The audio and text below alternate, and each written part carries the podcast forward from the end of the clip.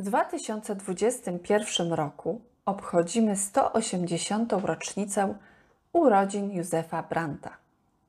Z tej okazji od 6 maja Muzeum Fortyfikacji i Broni Arsenał prezentuje zwiedzającym wystawę czasową Echa dawnej Rzeczypospolitej w twórczości Juliusza Kossaka, Józefa Brandta i Józefa Chełmońskiego.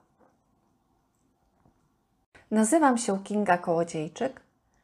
Jestem adiunktem w Muzeum Fortyfikacji i Broni Arsenał i w dzisiejszym podcaście opowiem Państwu o obrazie Zaporożcy Józefa Brandta, który jest własnością Muzeum Zamojskiego w Zamościu, a obecnie można podziwiać go na wystawie czasowej Echa dawnej Rzeczypospolitej. Józef Brandt urodził się 11 lutego 1841 roku w Szczebrzeszynie. Na świat przyszedł w głównej siedzibie naczelnego lekarza ordynacji zamojskiej. Funkcję tę pełnił jego ojciec Alfons Jan Brandt. Pierwszym profesjonalnym nauczycielem Brandta był Juliusz Kossak. Już jako kilkunastoletni chłopak zaczął uczyć się od niego rysunku na prywatnych lekcjach. W latach 60. i 70. XIX wieku artyści razem podróżowali na Wołyń i Podole. O ostatecznym kształcie jego twórczości zadecydowały studia u Leona Cogneta w Paryżu, zdominowanym wówczas modą na Orient, oraz pobyt w Monachium od roku 1862, gdzie uczęszczał do pracowni Franza Adama. W 1867 roku Brandt założył swoją pracownię w Monachium, która z czasem stała się ważnym miejscem dla polskiej kolonii artystycznej. Bardzo szybko osiągnął sławę, czego potwierdzeniem było zdobycie złotego medalu na międzynarodowej wystawie w Monachium już w 1869 roku. Brandt chętnie odwiedzał rodzinne strony i wielokrotnie przyjeżdżał do Warszawy. Często bywał u Aleksandra Pruszaka w Orońsku, z którym łączyła go głęboka przyjaźń. Aleksander zmarł w 1873 roku. Po okresie żałoby 12 czerwca 1877 roku Józef Brandt ożenił się z wdową po przyjacielu, właścicielką Orońska Heleną Pruszakową. W 1915 roku, podczas I wojny światowej, malarz wraz z rodziną został ewakuowany przez wojska rosyjskie z Orońska do Radomia, gdzie zmarł 12 czerwca 1915 roku. Józef Brandt, podobnie jak Juliusz Kossak, tworzył obrazy batalistyczne, opisujące potęgę dawnej Rzeczypospolitej, przedstawiające walki i potyczki polskiego oręża z Tatarami czy Kozakami. Wykorzystywał przy tym swoją znajomość Orientu. Czerpał z historii XVII-wiecznych konfliktów i życia żołnierskiego. Prezentowany na wystawie obraz Zaporożcy powstał w najbardziej twórczej fazie działalności artystycznej malarza, przypadającej na ostatnie dwudziestolecie XIX wieku. To jest w 1890 roku.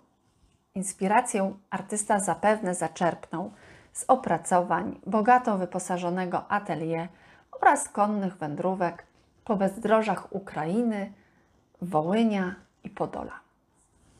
Obraz jest własnością Muzeum Zamojskiego.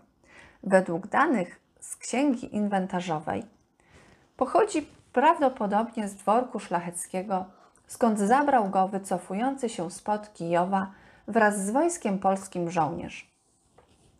Bagnetem wyciął obraz z blade ramu i schował za cholewę buta. Po wojnie w 1920 roku wrócił do domu, do swojej wsi pod Turobin w powiecie biugorajskim. Prawdopodobnie około 1930 roku obraz odkupił od niego ksiądz Adam Fabisiak spod Tomaszowa Lubelskiego. W 1979 roku obraz zakupiło muzeum. Zaporożcy przedstawia wojsko w drodze, kozaków z ich charakterystycznym uzbrojeniem i ubiorem. Żołnierze ci przemierzają step, ciągnąc na wojnę lub z niej powracając. W oczy rzuca się różnorodność wojsk, dostojne ruchy koni. Wszystkie te elementy zlewają się jakby w jedną kolorową masę, którą rozsadza wojenny szał. Króluje tu ruch, zgiełk i pozorny chaos. Wojenną atmosferę łagodzi złoto-brązowa i ciepła kolorystyka. W centrum obrazu dostrzec możemy powiewającą chorągiew trzymaną przez jednego z żołnierzy. Uwagę zwracają bogato zdobione rzędy końskie, sajdaki, szable i broń drzewcowa. U człowiek zawsze występuje w grupie i razem z koniem. Tak o artyście pisał Sienkiewicz.